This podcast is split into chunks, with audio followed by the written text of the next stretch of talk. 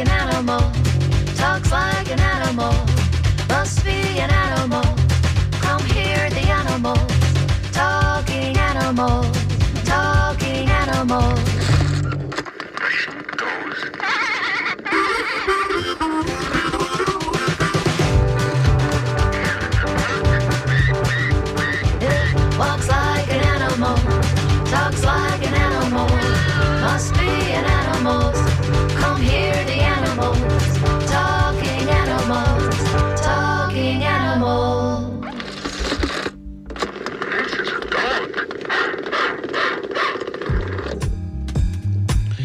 Good morning. This is Talking Animals on WMNF. I'm Duncan Strauss, and my guest today is Diana Goodrich, co director of the Chimpanzee Sanctuary Northwest, located, located in Cle Elum, Washington, about 80 miles from Seattle. Chim- Chimpanzee Sanctuary Northwest houses 15 chimps. Broadly speaking, these chimps re- reflect various types of histories, including several who were born at the Laboratory for Experimental Medicine and Surgery in Primates, or LEMSIP, which closed in 1996, at which point they moved to Wildlife Waystation, 168 er, acre Southern California sanctuary for wild and exotic animals, which itself closed in 2019. A group of chimps, the so called Lucky Six, relocated to the Chimpanzee Sanctuary Northwest. Other chimp residents have more varied backstories, albeit with some overlapping plot lines, particularly periods living in research settings as well as being used for breeding including born in captivity, born in the wild, stints with a circus performer, and so on. Goodrich has worked at Chimpanzee Sanctuary Northwest since 2008. Just before the initial group of chimps arrived, her purview at the sanctuary centers around fundraising and communications. Additionally, Goodrich also serves as Public Affairs Committee chairperson for the North American Primate Sanctuary Alliance, or NAPSA. We'll learn more about the Chimpanzee Sanctuary Northwest and about various aspects about captive chimps when I speak with Diana Goodrich in a few moments here on Talking Animals on WMNF. Also coming up later in today's program, I'll speak with Sheena Drost, the office manager and board secretary at Critter Creek Farm Sanctuary, which across two facilities in and around Gainesville adds up to the country's largest cow sanctuary. We spotlighted Critter Creek in a 2021 full-length interview with founder Aaron Amarin. Today we'll be speaking with Sheena Drost about an awful episode the sanctuary experienced, an extended con perpetrated on them that was horrific and represents a significant setback for the uh, refuge. Wanted to present this story on the show in the hope that some of our kind listeners will offer support or resources of one kind or another to Critter Creek Farm Sanctuary. More on this later in today's show. Also, it's a very busy show today, so I want to mention now so I don't run out of time later to just quickly highlight that tonight at New World Brewery, tonight, May 10th, there is a um, another edition of Pints of Science. That's their quarterly lecture series featuring three esteemed area scientists who share their current projects and passions during individual 20-minute segments followed by a Q&A. So it's uh, there's no charge for the tickets, but you do have to RSVP at newworldtampa.com to RSVP. Um, and among the guests will be a recent Talking Animals guest when Bev Capshaw was sitting in for me, uh, Ed Sherwood, Executive Director of the Tampa Bay Estuary Program. So again, that's tonight at New World Brewery as part of their great ongoing Pint- Pints of Science program. Right now, though, let's talk chimps with Diana Goodrich with a reminder that I invite you to join the conversation by calling 813 239 9663, emailing DJ at WMNF.org, or texting 813 433 0885. This is Diana Goodrich on Talking Animals on WMNF. Good morning, Diana. Good morning. Thanks for joining us on Talking Animals. Thank you for inviting me. For sure. So, when did you first know you wanted to work with animals? Um, I don't remember a time when I didn't know that. Okay. So, this goes back to being a kid that was, you know, nuts about animals, I'm guessing. for sure. And so, what was the family situation growing up? And were there were a lot of were there animals in the in the house, and that was part of that initial connection? Yeah, we had um we always usually had one dog and one cat. Very well-rounded uh, pet situation. I never got into the hamsters or the smaller animals, but um, I really doted on our family cat, and she came to us when I was an infant, and lived to be 18 years old and Wow. actually died in my arms when I was 18, and it had a pretty big effect on me. Yikes! Yeah, that sounds like it would for sure. And uh, so from there, uh, did you move on to uh, affection for other animals, or were you kind of was that was that a little bit of a tough situation having that cat you were so connected with kind of die, uh, especially in your arms like that? Um, yeah, I.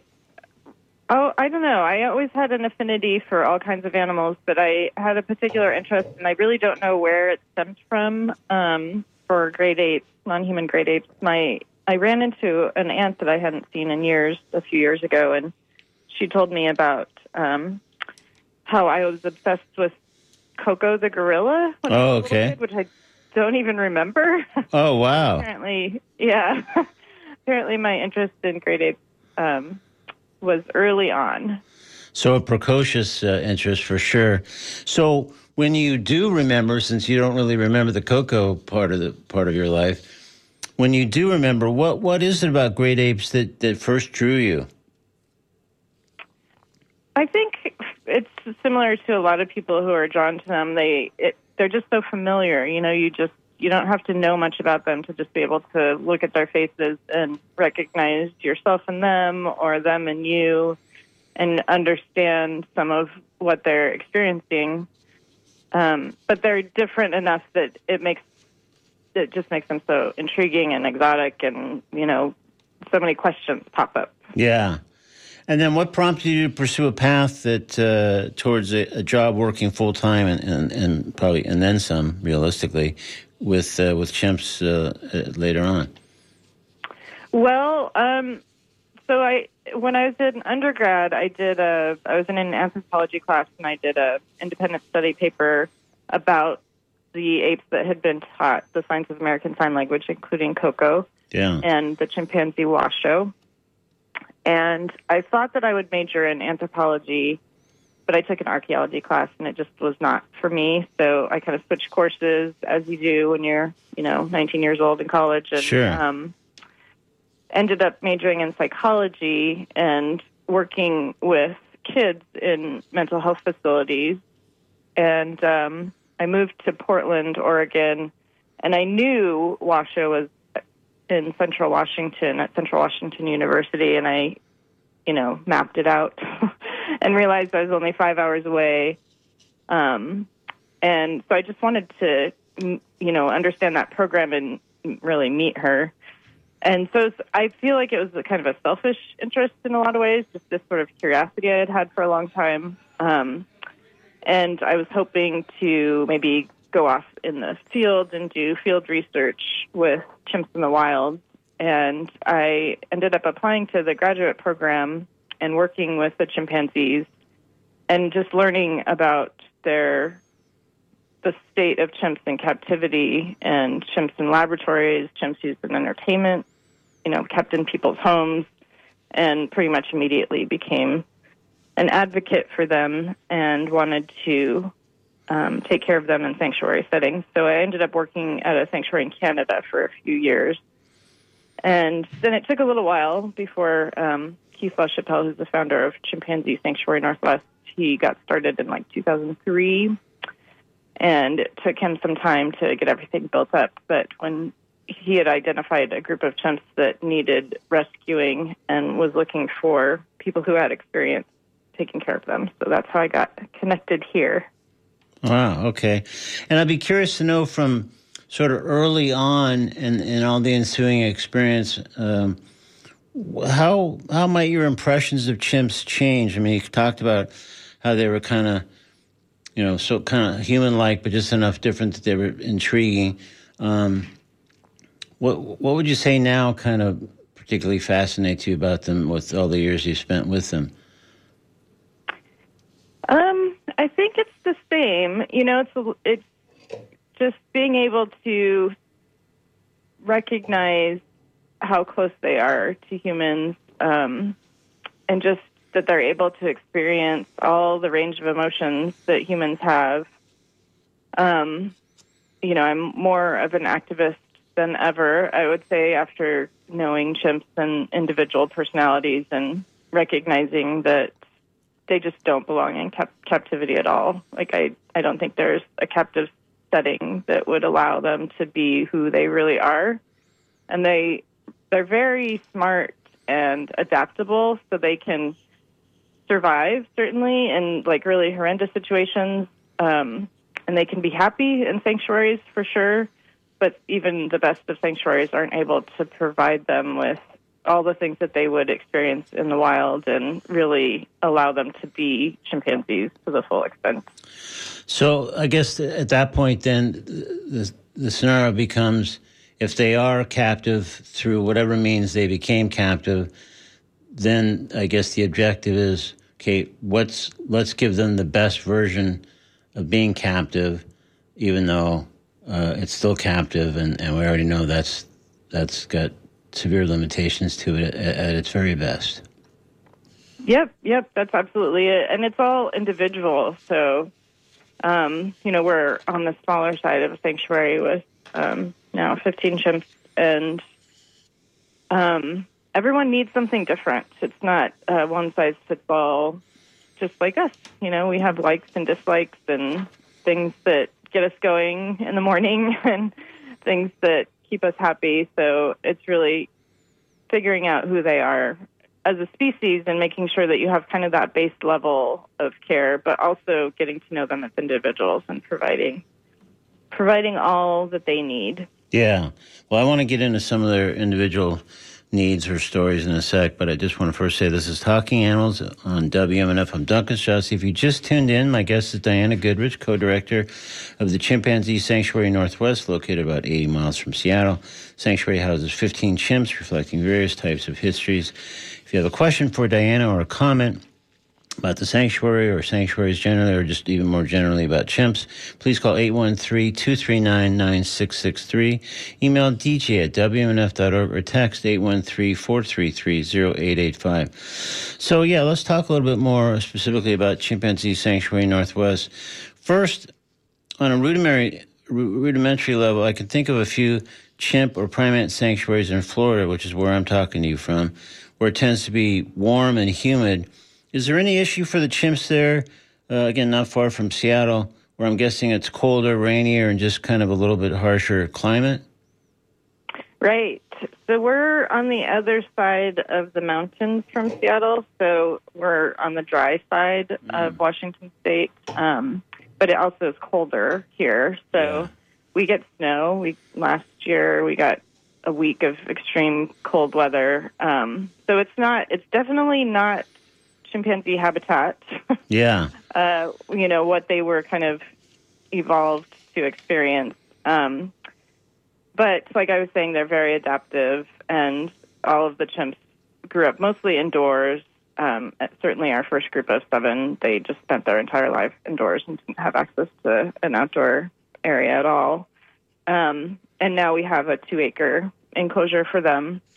So like I'm just looking out the window right now, and it's gorgeous, right? It's the perfect time of year for them. They love the spring and eating grass, and they can forage for for um, some of the wild uh, weeds that grow. They eat, which is kind of interesting. Oh wow! Kind of, so yeah. while they're out there, kind of playing and just hanging out, they they uh, start munching on the weeds.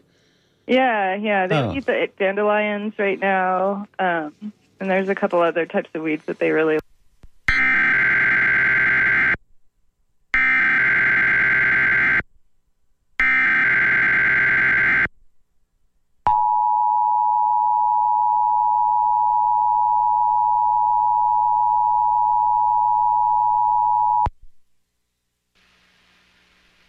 This is a test of the emergency alert system.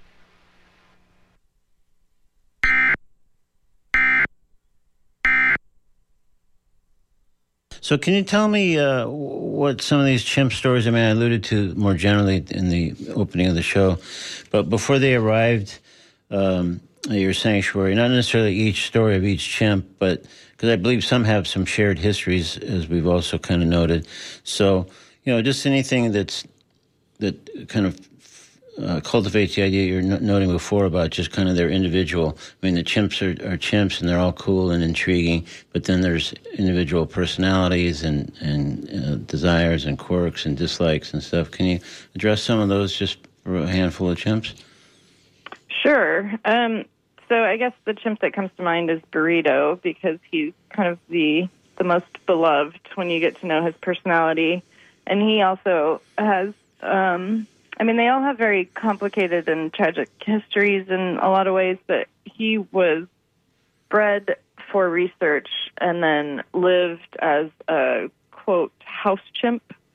Um, so basically, was a pet and was around a human child that was also an infant, and so kind of grew up with this kid uh, as his brother for um, a small period of time. And when that happens, chimpanzees just you know they adapt, so they kind of enculturate into the human culture and probably see themselves as humans. And then after a few years, they're way too strong to be kept in a home. They're dangerous. They're messy, and so um, as pets, they just don't don't live in that situation very long, um, unless somebody has a cage, and then they just live in a cage full time. So with Burrito, he was in a human home for a little while, and then was put into entertainment for some period of time. And we don't know a lot about that part of his history, but we know he was taught to ride a horse and did some kind of like circus act type things. Um, and then he was put back into research and was used in hepatitis vaccine testing. And I think socially, when he came here with his group of seven total in 2008, um, he was like very nervous and socially he just wa- wasn't really fitting in. He's a male chimp and the only male of that group, but he was not alpha, which in the wild that just wouldn't happen. You know, the males are just automatically in charge, and he just didn't have that social upbringing and the confidence to be in that position. Um, so it took him several years really here to kind of adjust and um, fit in, but he really did like being around humans, and so we have lots of wonderful staff and volunteers that he befriended. Um, and then over the years, he's just gotten more and more happy, and he's just the silliest, most playful chimpanzee I've ever met in my life, and is hilarious. And he just wakes up every day wondering, you know, what antics he can get into. And he's now 40 years old. Um, he's had a couple of experiences of, we almost lost him a couple of times for different reasons. And he just seems to just really enjoy his life here. Um, but it took, you know, when he arrived, he was, uh, I think, 25. So, you know, it, ta- it took a long time for him to get to that point. Um, and another chimp, Jamie, who is the boss of her group, she also was raised in a human environment, but just had a different personality and was able to figure out how to manipulate humans and kind of get the things that she wanted and is a really strong personality. And so she, I think, was just born to be the leader of her group. So, Diana, do, do, just for what you said so far, uh, more about Burrito, a little bit about Jamie. Does their background, like Burrito, kind of hit all the things research, human, pet, uh, circus? I mean, geez. So, as far as you guys know or can tell, does that make it sort of more difficult then? Uh, and that's maybe why, among the reasons, maybe it, it took Burrito a while to adapt to the sanctuary thing, just because he had so many different elements of his history that compared to one that had maybe, uh, for better or worse, just a research background or some other kind of just a single background. Does that does that figure into how they adapt to sanctuary life? Um, I think it does, yeah. And you mentioned sanctuaries there in Florida. So there's a sanctuary called Center for Great Apes in Wauchula, and they specialize in um, kind of rehabilitating chimps who have entertainment backgrounds. Yeah. And it is a lot more challenging, really, to care for chimps who were enculturated into human culture because they just don't have the social skills to be in in groups a lot of the time. Chimp chimp groups, in other words. Yeah, yeah. exactly. Yeah. Yeah, so it does make it more challenging for sure. And it's also just, you know, individual personalities. Like, we're all, some of us are more anxious than others, and, you know, some of us are prone to depression. So it's a combination, just like everything, of environment and genetics. And how much of the like the, those personality traits? How much of that just takes a while to to to to be apparent to you and the, uh, other folks there at the sanctuary, caretakers, others? Uh, and how much is, as far as you can tell, maybe it's hard to distinguish the one from the other. Um, just certain behaviors are, are, are actually changing. They're not just emerging uh, to to be more recognized, but they actually are changing by virtue of being in a sanctuary setting. Um, it's a very gradual process, and um, we started a blog even before the chimps arrived, and for the last, I think, ten years or so, it's been a daily blog. So the staff contribute to it each day, and we we post every single day. And I, you know, a few years ago, I was thinking, are we going to be able to keep this up? Like, do we have Yeah, that's a the lot. content, the stories to do this, and there's just so much that goes on in a day, and we're just constantly seeing new behaviors with the chimps, new friendships developing. Um, the original group of seven, like their friendships have changed and adjusted, and um, we're always always learning new things about them. It just never ends. It's never like, okay, I have a full picture of who this individual is, and they just get more comfortable. Um, Negra is the oldest in our group. We're celebrating her 50th birthday in June, and she was captured in the wild. Um, before that was illegal, and she just yesterday, day before, wandered way out into the outdoor habitat, which is something she doesn't normally do. And like we have no idea what you know prompted that, but Hmm. you know it's things like that that just every day is different for them Yeah. and for us. Well, along those lines, um, how do given chimps uh, end up living with other chimps? In other words, I assume, uh, at least first, let me just double check this assumption. I assume all 15 don't necessarily live together. There's probably subgroups within the overall group of 15. Is that is that right or not right? That is true at our sanctuary. Yeah, there are um, sanctuaries that have groups of twenty or more. Um, yeah. Yeah, but our so the original group of seven, we did try to introduce. We were able to take three chimps when Wildlife Waystation first closed in 2019, um, and we did try to integrate them with the original group of seven, and it just didn't work out. There was just a lot of conflict, so we disbanded that effort and then took another group of six from Wildlife Waystation, and we were able to put the six with the original three from there. And they had some history with one another, which I think was helpful. Okay. So right now we have a group of nine and then um, a group of six. And um, so, does it take a certain amount of kind of um, matchmaking when you're kind of creating a, a group that may or may not have some history, but aren't a group like the like the seven that came as a, as kind of a group? I assume that was fairly straightforward. But if you're uh, trying to assemble a group in a, in a sense, um, is it like trial and error? What happens when two or more chimps clearly don't get along? I mean, how does how does that work? Yeah, it's um uh it can be a really difficult process. Um and there aren't a lot of people who kind of have expertise in it, but we brought in somebody who had a lot of expertise who um had worked first in lab settings and then in a very large sanctuary. Her name's Jen Feuerstein. And so she Oh, yeah, helped that- us with the process. Um, and there's different methods you can, you know, depending on what your group composition is and what you're trying to do, you can kind of put multiple chimps together at once and see what happens because ultimately they all have to get along. Yeah. We decided because partly because of our first pretty tragically failed attempt the first time, we wanted to take things much slower. So we did just these one-on-one introductions. So with the group of six and the group of three. So they just each had a chance to kind of get to know each other. Um, and that's not necessarily going to tell you how they are as a, you know, as a one big group because they have their dynamics with one another too. So then you build up. So you do one on ones, you see how that goes, um, and then you do kind of two on two, and you just kind of build from there.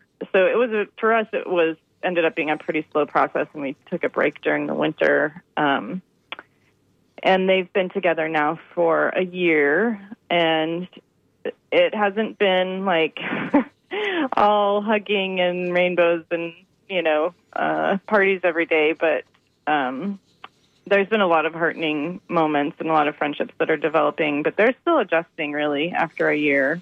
So is it kind of a matter of finding uh, or, or or trying to cultivate chemistry? Hmm. I think probably it's more just familiarity. Um, yeah, there's a chimpanzee Willie B who was in that group of three that came in 2019, and he definitely has some, I don't know, just social anxiety, I would say. Um, and so we're trying to help him with that. And at the same time, so much of it is just the other members of his new group understanding him and getting used to him and realizing he's not really a threat.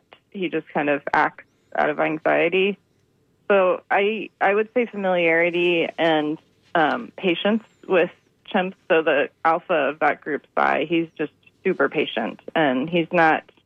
You know, there's different leadership styles, and some chimps are, you know, use more assertiveness or aggression, and he's more sitting back and just watching things happen, and then will intervene in a pretty non-aggressive way, really, when he thinks things have gotten a little gone too far.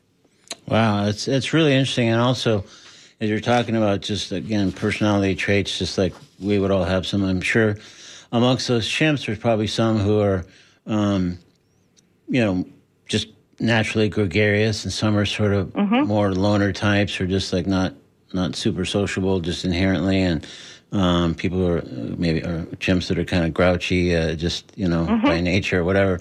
So it seems like those would all factor into how well, if at all, those groups became kind of integrated. Yeah, absolutely. And you know, chimps were evolved to live in large social groups. So, you know, when you have chimps who have just lived by themselves in pet situations or maybe with one other individual, like that's just not ideal. And like you're talking about, everyone has so many there's so many different possibilities for personalities that larger groups really help those individuals find at least one other person that they can connect with, which is, um, I say, person, chimpanzee person. Yeah, I already did that a couple times so far. Yeah. Yeah. So, Yeah. and so that is an advantage certainly for larger sanctuaries because they can kind of try out individuals in different groups, and if it doesn't work, they can, you know, try a different group. yeah, because I would think that what you wouldn't want to have happen is, uh, let's say there was one that was kind of just not that sociable, kind of grouchy, whatever. What you wouldn't want to have, I guess, is is a single chimp that just couldn't uh, roll into another group, and so then was just isolated. I mean, I would think that would be sort of not a, a kind of a tough scenario. Right. Yeah, definitely, definitely not ideal. I know that um, there are a couple of chimps that just are so extremely violent that that is the situation for them in sanctuaries. And it's interesting because a lot of the time they're very connected to humans, but they just can't seem to socialize with other chimps. Yeah. This is Talking Animals on WMNF. I'm Duncan Strauss. My guest is Diana Goodrich, co director of the Chimpanzee Sanctuary Northwest, which is located in the state of Washington, not too awfully far from Seattle. Sanctuary houses 15 chimps. We're talking a little bit about how they kind of form groups and get along and, and sometimes don't get along. We invite you to join the conversation by calling 813-239-9663, emailing dj at wmnf.org, or texting 813-433-0885. So, so yeah, a lot of times it seems like there would just be uh, maybe a misunderstanding that would lead to kind of a, some squabbling or some kind of grudge, maybe. Just like again, like like some of us might have, you know, day to day. Mm-hmm. So I imagine, absolutely. yeah. So I imagine another significant element that can alter the chemistry, and this is uh, a timely, you know, sort of delicate matter, is if a member of the group passes away. So uh, very sadly, a resident of the sanctuary, a beautiful chimp named Jody, passed away, I guess, just a little over a week ago. So, my condolences to you and the others there. I'm sure there's profound sadness and grief throughout the sanctuary, obviously, including your own. But to the extent you feel up to, can you tell me a little bit about Jody? Yes, I would love to talk about Jody. So she was um, at least 47. She also, like Negra, was captured in the wild. From what we understand, we don't really have a good history on her early history. Um, she may have been used in the entertainment industry, and then most of her life was spent in biomedical research. And she was used in breeding. So, um, in the laboratory, she was in a cage, and there would be another cage that would be hooked up to hers, and they would just cycle male chimps in until she got pregnant. And she had nine live births and at least two miscarriages in a really short period of time, which is completely unnatural for chimps. You know, they care for their young for four or five years um, before having other babies. And her babies, of course, were taken from her. So she never really had the opportunity to be a mom. But she had all these motherly instincts. And so we celebrate her birthday on Mother's Day. She always was looking out for her other group mates and kind of keeping, helping us keep the routine going. If there was a chimp who was um, out on the hill and everyone else was inside, she would just be looking out for them, waiting for them to come back in. And um, she was m- much more connected to her chimp family than she was to the humans. Um, I was trying to remember. I know when she first came, every time we operated doors, we have uh, doors that are um, remotely operated, and there's a kind of a switch on the door, so you raise a lever and the door opens. But you have to stand there right in front of it, and every single time we operated doors, she would have a huge mouthful of water and she would spit on it. Oh, and it was funny. just like um, amazing and wonderful because it was her way of affecting her outside environment and letting us know that even though you know she was the one that was that was you know basically in the cage, she was going to have an effect on us. Um, so she was a very very strong, stubborn in some ways, and wonderfully caring chimp to her chimp family. yeah, it sounds, uh, and again, as you kind of noted, very maternal too, in terms of the other chimps and like where they were, what was happening with them, making sure everybody was okay. Yeah, absolutely. Yeah, and she definitely developed friendships with the humans too. Um, she would greet us in the mornings when we would come in, and um, she had a really amazing food groan that she would do um, if she was really happy about something. And we nicknamed her Farmer Joe because she was an expert at. Har- we talked earlier about harvesting the wild plants on the in their outdoor habitat. Yeah. she would just come come with armloads full of food and bring them back into her indoor space. To share, right? Yeah. Yeah, that's great. So, um, you know, grief is, is is such a huge, complicated, powerful feeling, and I dare say most of us don't really understand it. And most of us typically only grapple with grief when we're in the throes of it. So, of course, you're you're most weak and vulnerable when you're trying to understand something super complicated and intense. Um, there's a video the sanctuary posted showing Jody's friends saying goodbye to her body. Uh, they are grieving Jody like at a funeral or a memorial service. And I defy anyone li- listening to the show to go watch that video. Hopefully not till we finish talking, um, and not be moved. If not moved to tears, uh, again, you can, um, if you are interested in, in seeing that. Um, the sanctuary website is chimpsnw.org, or you can search for that on one of their uh, social media pages. But um, that just seemed like such a powerful, kind of profound um, moment. You indicated in an email to me that Jody is the first chimpanzee to die at the sanctuary. How did you and others there determine what would happen um, in terms of other chimps grieving her passing, and, and really the humans there grieving her passing.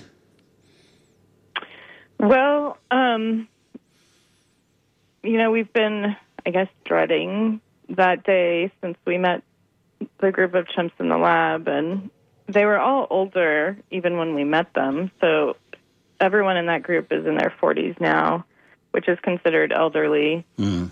Um, so they've actually lived for almost 15 full years at the sanctuary, which is remarkable Yeah. much longer than I would have expected. Um, but we, so my husband and I are the co-directors of sanctuary, and we together worked at the Fauna Foundation in Canada, um, and had experienced the loss of chimpanzees there. And the founder, Gloria, with the first chimp who passed away, kind of insisted that his body be um, placed back in the enclosure with, so that his friends, his family, chimp family, could say goodbye. And we, you know, weren't really sure if that was a good idea. You know, we didn't know what was going to happen. Um, chimps can be pretty unpredictable. Um, and it was just such a moving and beautiful experience that we were so glad that she insisted that that happen um, because they do need to process the passing of their family member just Yeah. Like we do. And that video that we took with Jody, you know, we didn't know if we would share it more widely, but um, I think it is a, it's fascinating to watch It is. if you don't know the chimp, and if you do, it's I, a lot of our supporters have remarked how comforting it was just to be able to see her other family members say goodbye. Yeah, no, I think it absolutely it should be you know widely viewed because again, it's it's uh, again grieving is complicated and powerful and and well to some of us at least not not really that well understood, and um, but seeing that, I mean, there was some sort of enlightening element to, at least to me, and I just thought, wow, this is so powerful. And I assume the chimps that were uh, there grieving her were part of her immediate group, but were, were, was the other group uh, part of that as well? They were not. Yeah. Um, yeah, they have some visual access, um, and I mean, chimps are really intuitive and um, really able to read body language, and so they certainly knew that there were, you know, the human caregivers were sad and that things were happening, and so I've I've seen, I've felt that a lot of the chimps in the other groups were kind of giving us reassurance and comforting us. Um, yeah. Yeah, and um, so that loss is is is uh, still quite fresh. How would you say everybody's doing, both chimps and uh, humans? Um, I think it's hard to say, uh, particularly with humans. I think the chimps are able to live day to day a little bit better than humans are. Yeah, so they're just, you know, continuing to enjoy the things that they're used to and finding comfort in each other for sure. Um, with the humans, you know, we have some caregivers who probably haven't experienced that much loss in their lives, and it's really it's hard, and it's so complicated with being a caregiver because you have these kind of multiple roles that you play with the chimps. You know, you're kind of part of their family, but you're also the medical team and you know they're captors also you know you, you can't ever escape that you know Yeah. you're the one that keeps them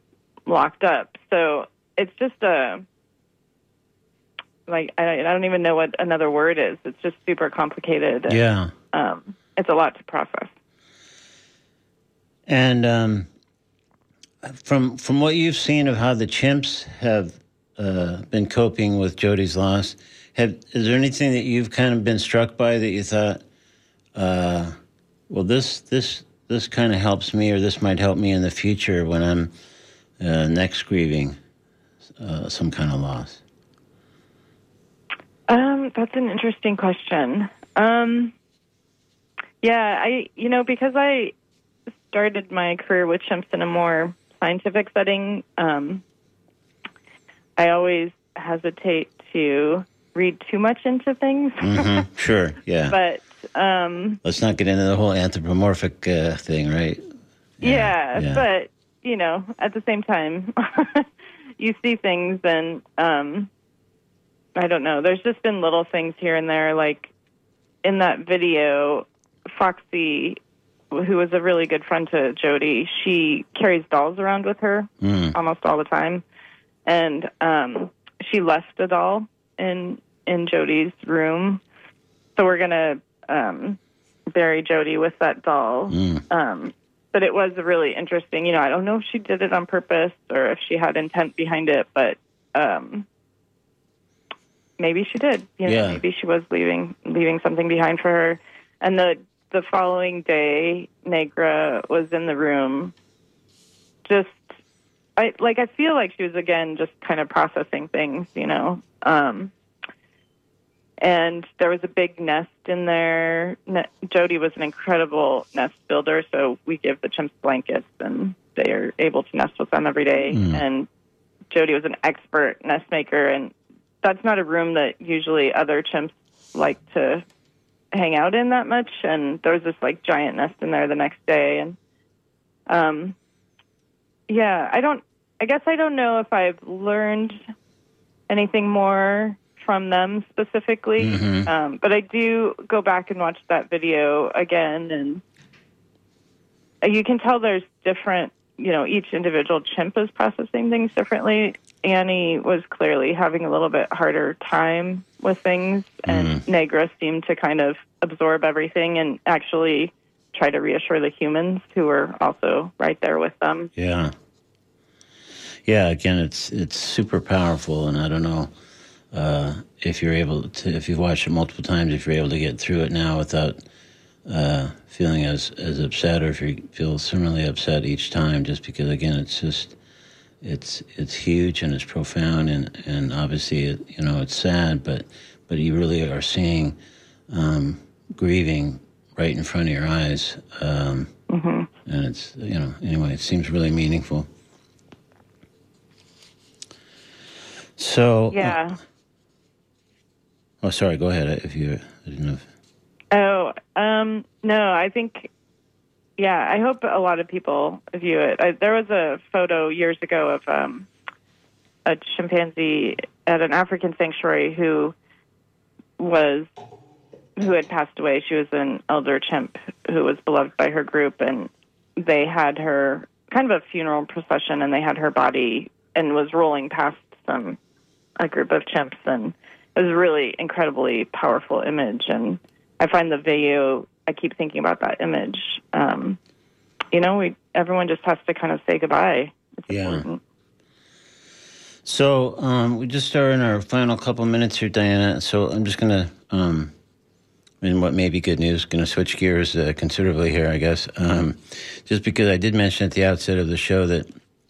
In addition to your work as co-director of the Sanctuary Service Public Affairs Committee Chairperson of the North American Primate Sanctuary Alliance, or NAPSA, so what what is the future of of chimpanzee ch- sanctuaries? I mean, every so often you'll hear someone who runs any kind of sanctuary saying their goal is to put themselves out of business. I mean, it, it's kind of glib, but it's a worthy goal. But um, depending on what kind of animal it is, it's more or less realistic. But from the standpoint, of, at least of a lay observer, it appears that like the big waves of chimps being released from labs or elsewhere seems kind of behind us. So um, I'm wondering if if sanctuaries, you know, there'll be less and less need for sanctuaries, at least because of that element. Yes, yeah, it's um, pretty unprecedented, really, in in animal activism, where you have a species that, I mean, that is going to happen, where there won't be a need for sanctuaries for chimpanzees because there won't be any in laboratories. There are still some now, but they're not being used in research, and hopefully, the remaining chimps will be able to go to Chimp Haven in Louisiana um, or Project Chimps in Georgia, which is taking in um, privately owned laboratory chimpanzees.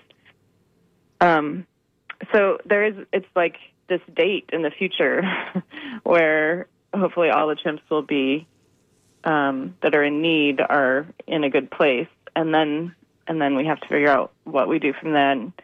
Um, I think that date is further than I kind of originally thought. Oh, yeah. Particularly with Wildlife Waystation closing down, um, that was over 40 chimps who needed new homes. So it's hard to say. You know, there might be other situations like that. Um, Something unexpectedly where there is an influx, even though it's not the, from the angle or the reason you would typically have expected in the past, but that Right. still means Right. like, okay, we've got now these, these chimps need homes somewhere. yeah. I got you. But with um, NAPSA, we also have member sanctuaries that care for other primate species, and that is just an enormous issue. Um, there are so many monkeys being used, like hundreds of thousands of monkeys, and they're still being captured in the wild just to be used in research. There's a lot of articles recently in the U.S because they're having the research industry is having trouble importing them, and so now they're making moves to create these really large breeding facilities in the U.S. so that they don't have to import them. Um, there's like saying that there's going to be not enough monkeys, but there's just so many monkeys, and there's still lots and lots of monkeys in private homes. Um, there's not a lot of laws against that. Um, you know, it's all state by state. Still, monkeys being used in entertainment.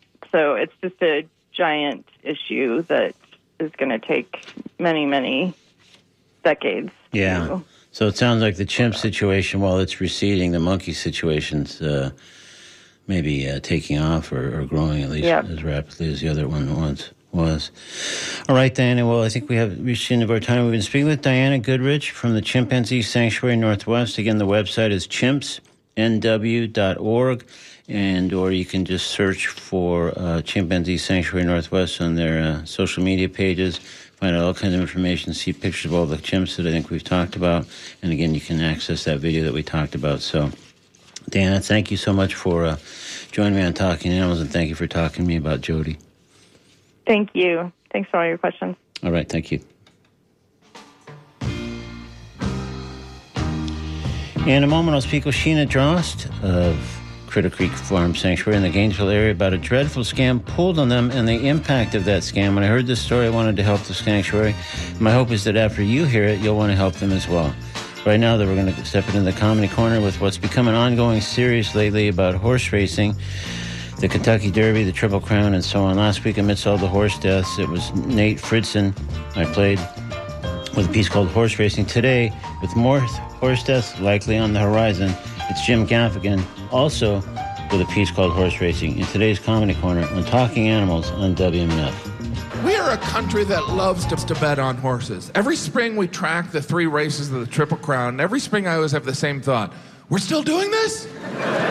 Is Woodrow Wilson president? But people love the Triple Crown, the Kentucky Derby, where people bet on horses while they're dressed like characters from Gone with the Wind.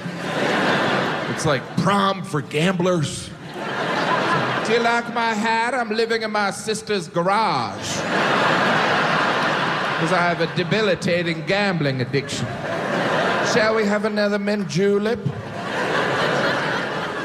They always announce the winner of each race on the news. You can always tell the horse was named by a guy on his eighth wife. The horse is always named like Viagra's Revenge. Alimony be damned. They show a picture of the winning horse on the news. They could show us a picture of any horse. We wouldn't know the difference. I don't know what we're supposed to do with that horse image. It's not like we're going to run into that horse in a bar. Excuse me, did you win the Kentucky Derby? I did. I won the Kentucky Derby. Now I'm in a bar enjoying a Hefeweizen. There is the classic photo of the winning horse, right? They're, they're always wearing that huge horseshoe wreath of flowers they stole from someone's gravesite. Standing next to the winning horse is the owner of the horse who did not train the horse, did not ride the horse, and based on body language, has never really met the horse. There the owner stands, looking like they've never paid taxes. Sitting on top of the winning horse is the jockey who's dressed like he just came from a local pride parade. They always interview the jockey expecting some insight. They're like, How'd you win? The jockey's like, I whipped the horse and it ran.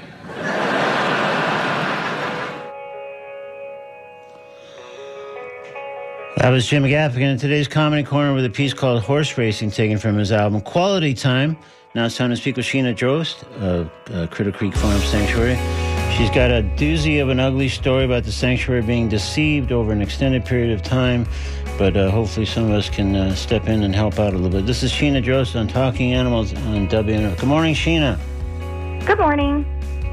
Thanks for joining us on Talking Animals. Yes, thank you for having me. So, uh, let's just start with a, just at least a brief overview of, of Critter Creek Farm Sanctuary. What is it and what is its mission? Um, sure. So, Critter Creek Farm Sanctuary is a farm animal sanctuary. Um, we rescue farmed animals from various situations cruelty, neglect, slaughter. Um, and our mission is to continue to rescue these animals and educate uh, the public as well uh, about the plights that farmed animals face. And how long has Cri- Critter Creek been around? Um, they started in 2016 with their first rescues, but we opened officially to the public in 2019. Right, gotcha. Okay, so uh, I'm taking a deep breath, and uh, then if you would uh, start telling me and telling us the uh, the awful story. Um, yeah, I'll try to keep a long story short. Yeah. Um, so we met a couple of independent contractors about three years ago. Um, they were at the time our equine farriers. Um, they were great farriers. They, you know, told us after you know getting to know them a little while that they were certified level two journeymen, and then they offered to work on building projects for us. Um, they did a great job in the start. We grew to trust them, developed a relationship with them. You know, they said all the right things and seemed genuinely hardworking. Uh, they began work on our Airbnb in 2022, and um, we we were starting an Airbnb to generate some donations and income for the sanctuary. Sure. The construction was slow um, because they lived over an hour away. so we offered to let them live in the Critter Woods House, which are the um, founder's former residence, rent free while they worked on the cabin. They moved in in November 2022. Our founder, Aaron, visited the property about a month later, and it looked great. Looked fine. Um, at first, things were going great, but progress started to significantly slow. And there were always excuses. They needed a certain piece of equipment, or another contractor messed up, or it was their fault. And anytime we would check on the Airbnb cabin, it was a whirlwind of, we're going to do this to fix that, or the construct the con, uh, contractor messed this up, so we have to fix this. Or it was kind of like, look at this shiny thing. Um, basically, a game of smoke and mirrors. But Yeah. again, we trusted them as they had given us no reason not to at this point. Uh, so, and also we just, as a farm sanctuary, you know, it's it's all hands on deck all the time. So we didn't really have time to micromanage them. Um, by April, we all decided to pitch in to get the Airbnb finished, and the whole team looked at the cabin without the independent contractors present. And I believe they just, you know, we all believe that they immediately realized the jig was up. Mm. There was no discussion, no discussions, no confrontations. Literally five days after that, they cut and run. Oh wow. So it was after that, picking up the pieces, looking back, seeing red flags that were missed before, um, that we learned they basically had been lying and sabotaging the cabin at every step, Yeah. all to drag it out as long as they possibly could to, of course, make as much money as they could. Right. Keep getting paid. Um, yeah. Yeah, so it was merely just a long con. Wow. Um, in hindsight, you know, we could have done things and should have done things differently, but you know, we we desperately needed the help and thought we knew them well. Right, and you trusted them. And one of the one of the many things that kills me about the story is offering them a place to stay so they wouldn't have the long commute back and forth. But just so we don't run out of time, uh, Sheena, uh, this this is awful, and you know uh, the impact obviously is significant. So if someone's listening that wants to help, whether it's offering donations or resources, maybe there's a contractor that could help, you know, kind of clean up some of the uh, building mess or whatever. What's the best way to contact the sanctuary to make a donation? Um, the best way to contact the sanctuary is our email, which is simply info at crittercreekfarmsanctuary.org. Okay. And also, if you go to our website, crittercreekfarmsanctuary.org, Um, there's a want to help tab, and there's a tab for donations, and also a tab for volunteers. Okay, well, I think that's all we have time for, but thank you so much and good luck. We hope we'll help you. It's Talking Animals on WMNF Tampa. Thanks.